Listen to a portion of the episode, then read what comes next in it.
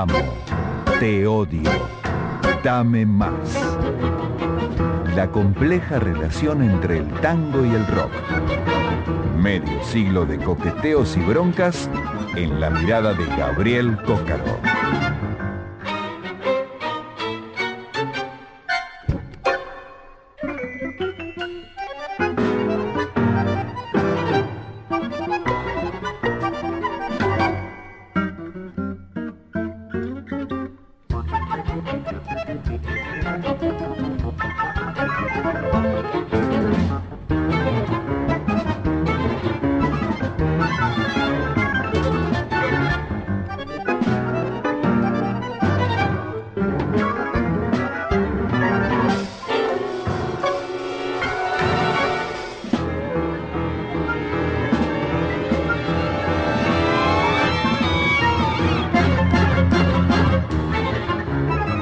26 minutos pasaron de la medianoche, que digo 26, 27 minutos ya pasaron, Manu, de la medianoche. Estamos con Sebastián González en la operación técnica, con Martín Orgambide en producción, Manu Ripa en locución y un jugador de toda la cancha. Le damos la bienvenida una vez más a Gaby Cócaro. Gaby, muy buenas noches.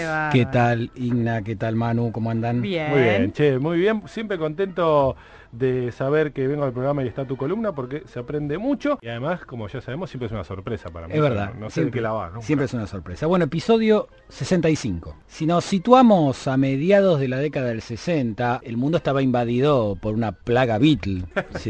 de, eso estamos hablando, ¿no? Son bichos finalmente. Claro, sí, de escarabajos, ¿no? Bueno, era una plaga que arrasaba con todo. Una de las tantas consecuencias era que muchos jóvenes alrededor del mundo querían armar sus propios grupos para intentar emular de alguna manera esa sonoridad, emular también esa forma de vestirse. Aparecieron en distintos lugares grupos que con mayor o menor suerte intentaban eso, ¿no? Intentaban casi lo imposible, ¿no?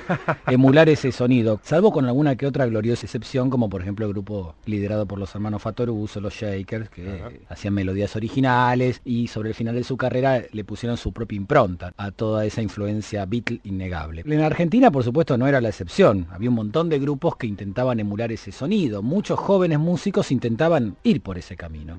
Pero aquí vamos a hablar de un músico que no quería ir por ese camino. Era fanático del jazz, era fanático del blues, escuchaba mucha radio, me lo ha contado en algún reportaje que tuve el honor de hacerle hace unos años. En un cuadernito anotaba las audiciones de jazz que había en las diferentes radios, entonces tenía como una especie de agenda y sabía que tal día, tal hora había una emisión de jazz. Y así escuchaba los discos de sus artistas favoritos, recordemos, ni YouTube, ni Spotify, ni nada, había que escuchar los discos en la radio. Y allí escuchaba y se alimentaba de todo ese caudal de música de jazz. Una gran influencia para este músico fue el baterista Jim Krupa. Ah, de hecho, él aprendió a tocar la batería con el método, el famoso método de Krupa. Y estamos hablando, por supuesto, de Javier Martínez, amante del jazz, amante del blues. Y tenía Javier Martínez una idea un tanto osada para la época, que era hacer blues en castellano.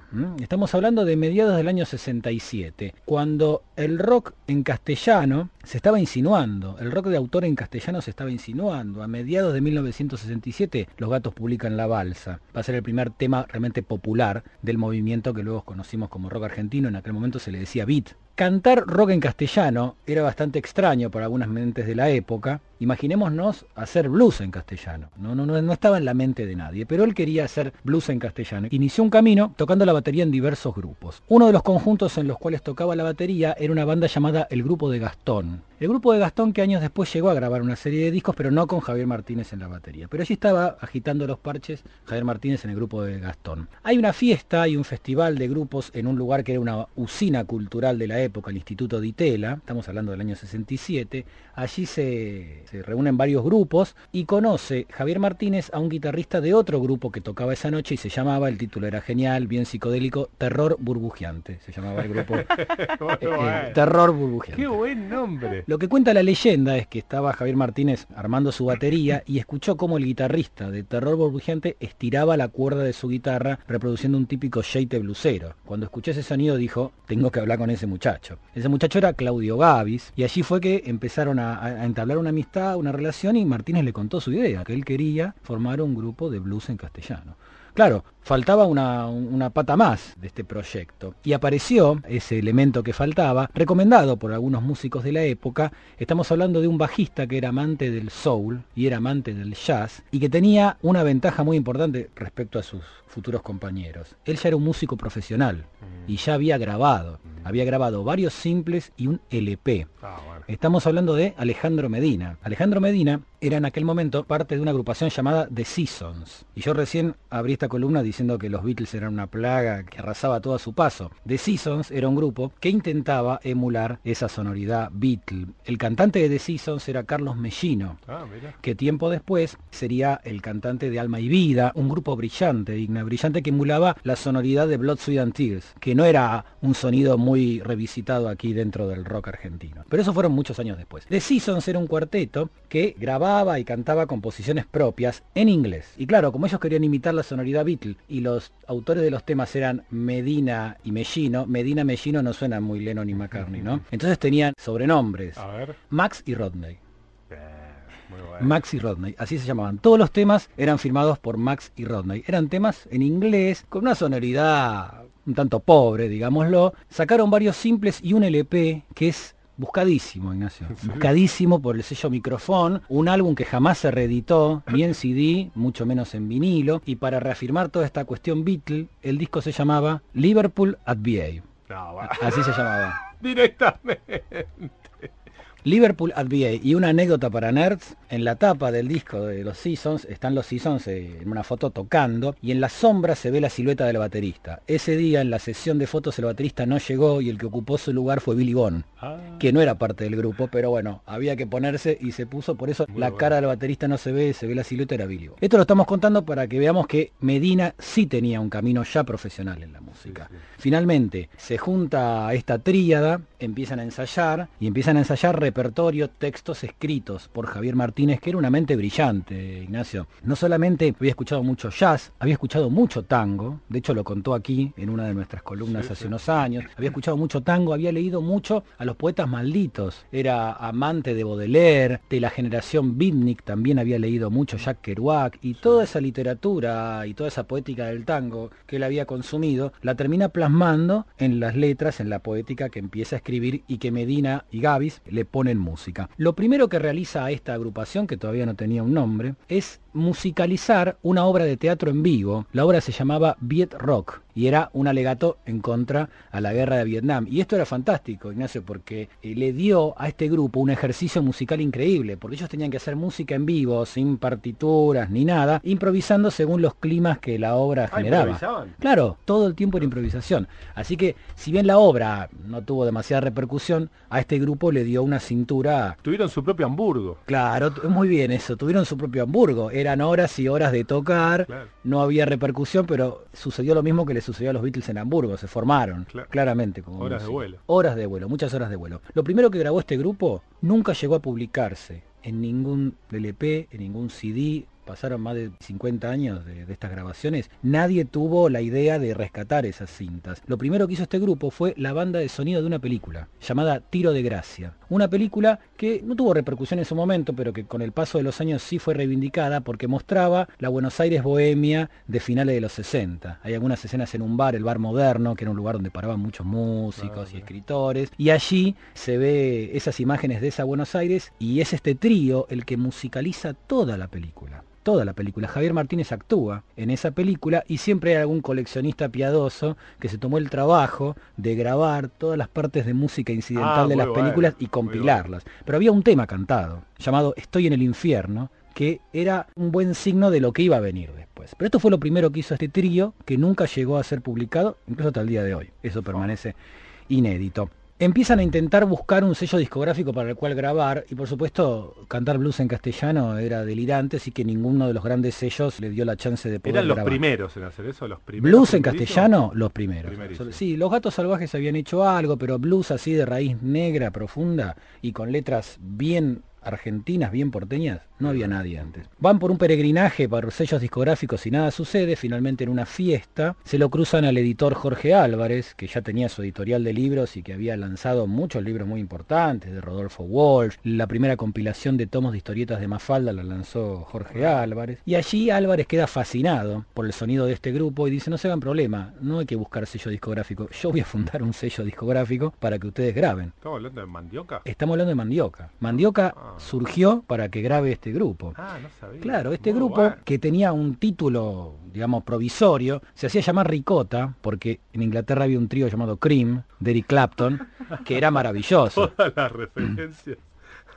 Bueno, Cream era un super trío, Ginger Baker, que falleció hace poquito, Jack Bruce en el bajo maravilloso trío y era un espejo en el cual este trío se miraba, claramente, igual que el Jimi Hendrix Experience. Finalmente, Álvarez le sugiere que cambien el nombre de Ricota y de Ricota pasan a Manal, que Manal no significaba nada en sí, era una expresión, una deformación del lenguaje que esa primera generación de rockeros argentinos usaban. Usaban mucho la expresión cómo vino la mano, para decir qué onda, cómo está todo, cómo vino la mano, y la mano viene así, la mano viene así, de la mano pasamos a Manal. Ese fue el nombre de la agrupación. Jorge Álvarez le produce el primer simple este grupo y ese primer simple se estrena junto con dos simples más que lanza Mandioca, es un lanzamiento triple, el primer lanzamiento de Mandioca, el primer simple de Manal, el primer simple de Miguel Abuelo como solista y el primer simple de una modelo que pasó a la historia por esto, Cristina Plate se llamó, nunca sucedió nada al respecto. Lo maravilloso, Igna, de estos simples es que eran un tríptico, eran tapa ilustrada, un tríptico que se abría con datos del grupo. Ah, salieron juntos. Salieron juntos, es un triple lanzamiento, uh. con tapas ilustradas encima que son unos simples inhallables. Inhallables porque se editaron poca cantidad de simples y mayormente se distribuían a comunicadores de la época. Manal debutó formalmente el 12 de noviembre de 1968 en el Teatro Apolo, aquí, sobre la calle Corrientes. La idea era la presentación formal del primer simple, que en la cara A tenía un tema llamado Qué pena me das y en la cara B una pieza llamada Para ser un hombre más. Eran todas piezas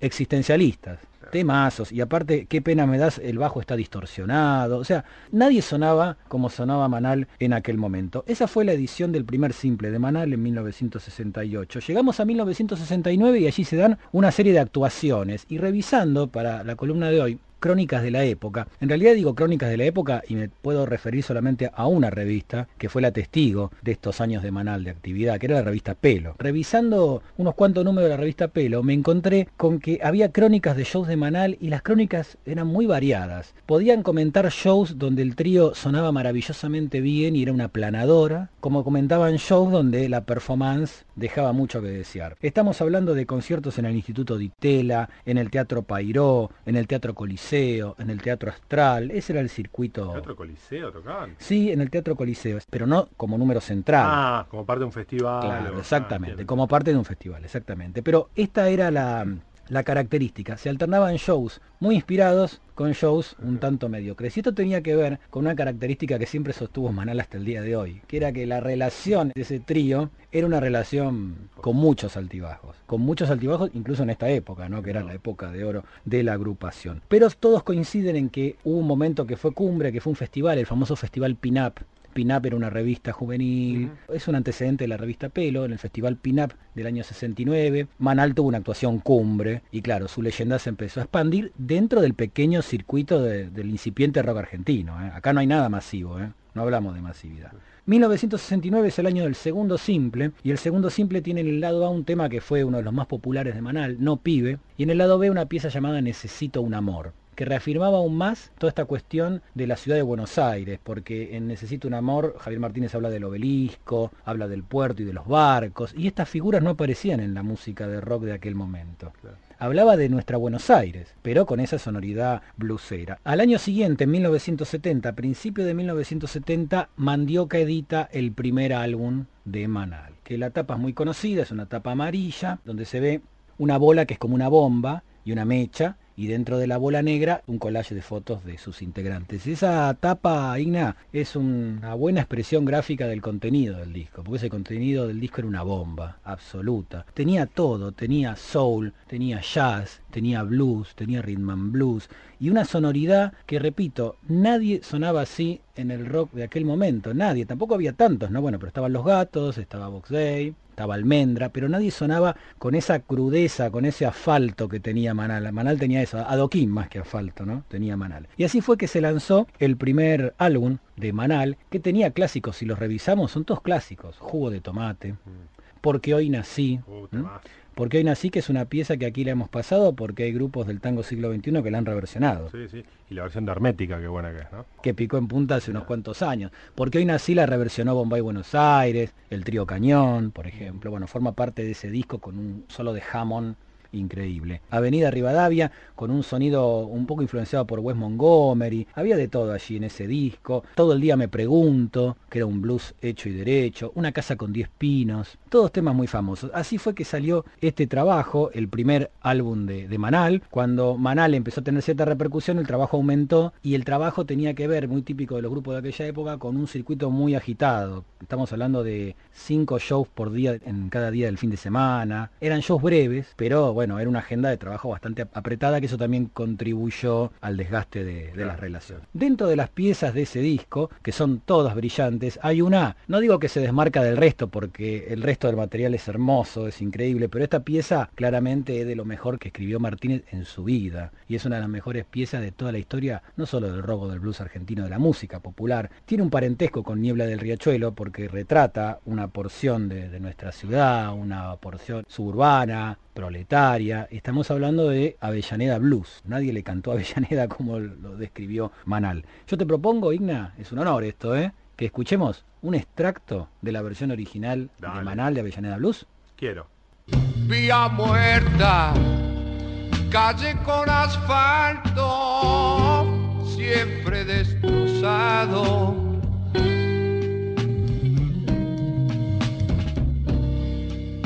de carga, el humo y el hollín están por todos lados.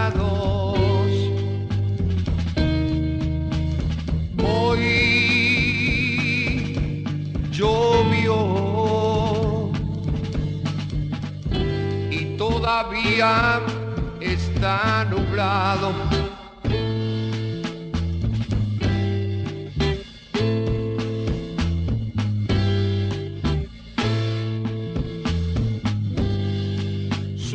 aceite, barriles en el barro, galpón abandonado.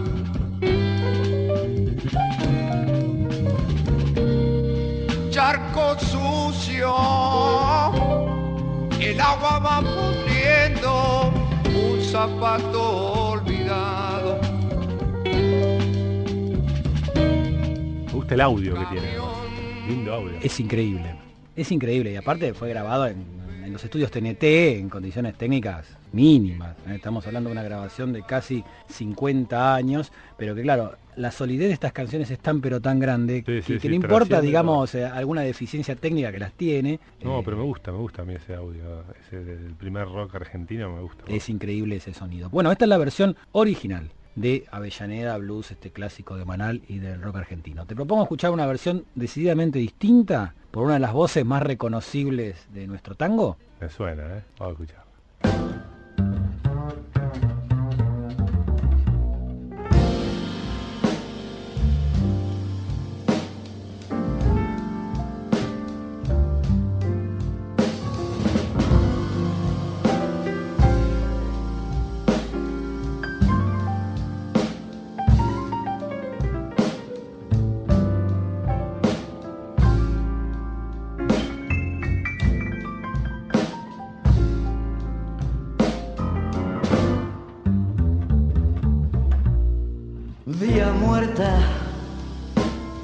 Calle con asfalto, siempre destrozado.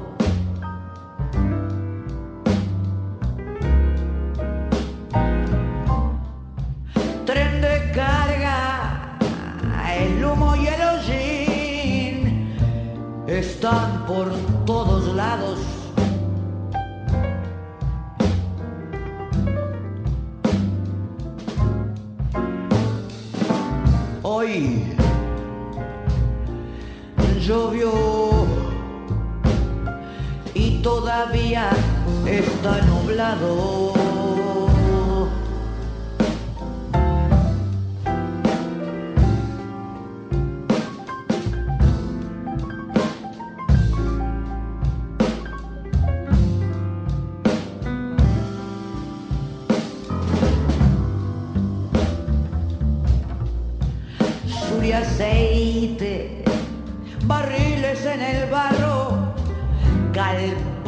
Abandonado.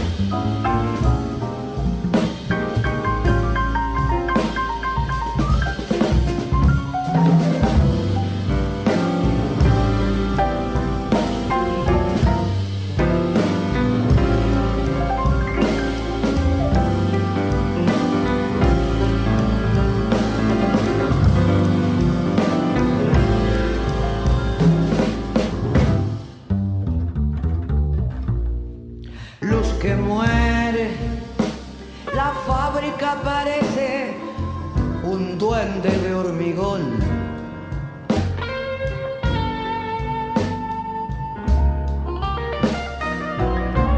Y la grúa, su lágrima de carga, inclina sobre el doque.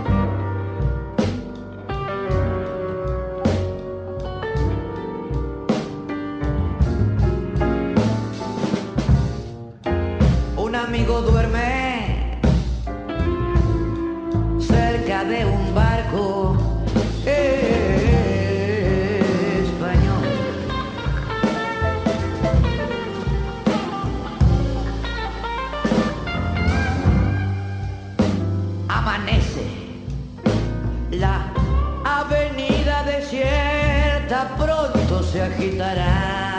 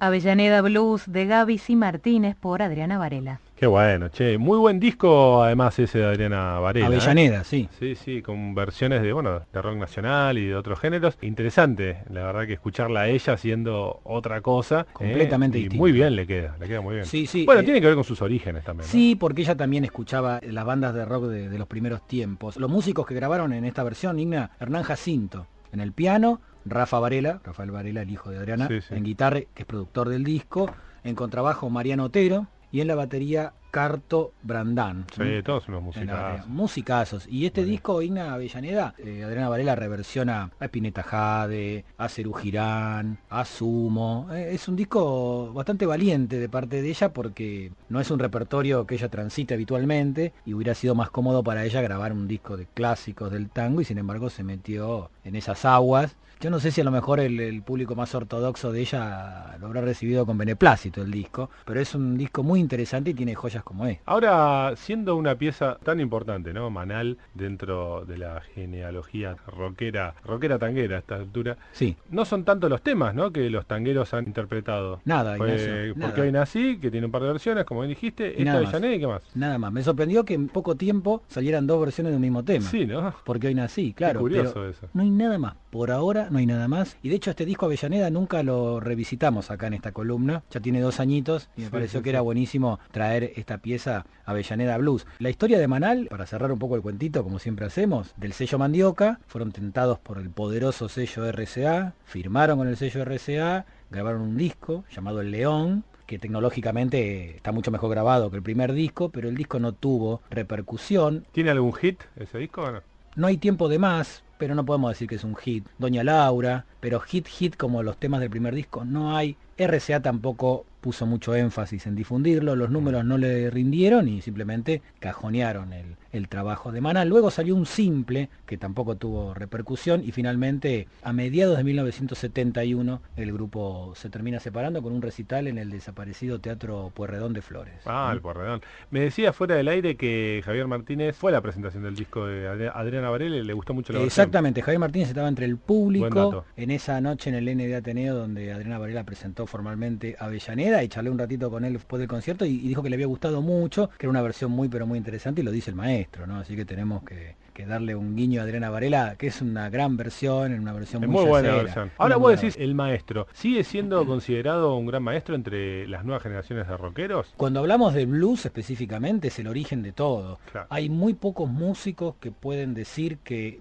alumbraron un género musical. Y Javier Martínez claramente es uno de esos pocos privilegiados, porque fue Manal, la usina creativa de Manal era Javier, aunque los temas eran arreglados en, en trío, las letras eran de Martínez, y él fue el que alumbró este género que es el blues en castellano. Claro, Fue él. El aporte que hizo a la cultura popular del país es enorme. Después es cierto, llevó adelante una carrera solista que la calidad de esos discos no, no está tan emparentada con estas primeras canciones de Manal. Pero gran aporte lo hizo. Fue alumbrar un género musical, el blues de autor en castellano y con una decidida impronta porteña y por qué no también tanguera. De eso se trataba. Así tanguera. que Javier Martínez, respeto eterno Ya para el maestro. Impecable y respeto eterno para Gaby Cócaro también, que esta columna siempre, siempre jugosísima. Muchas gracias, Gaby. ¿eh?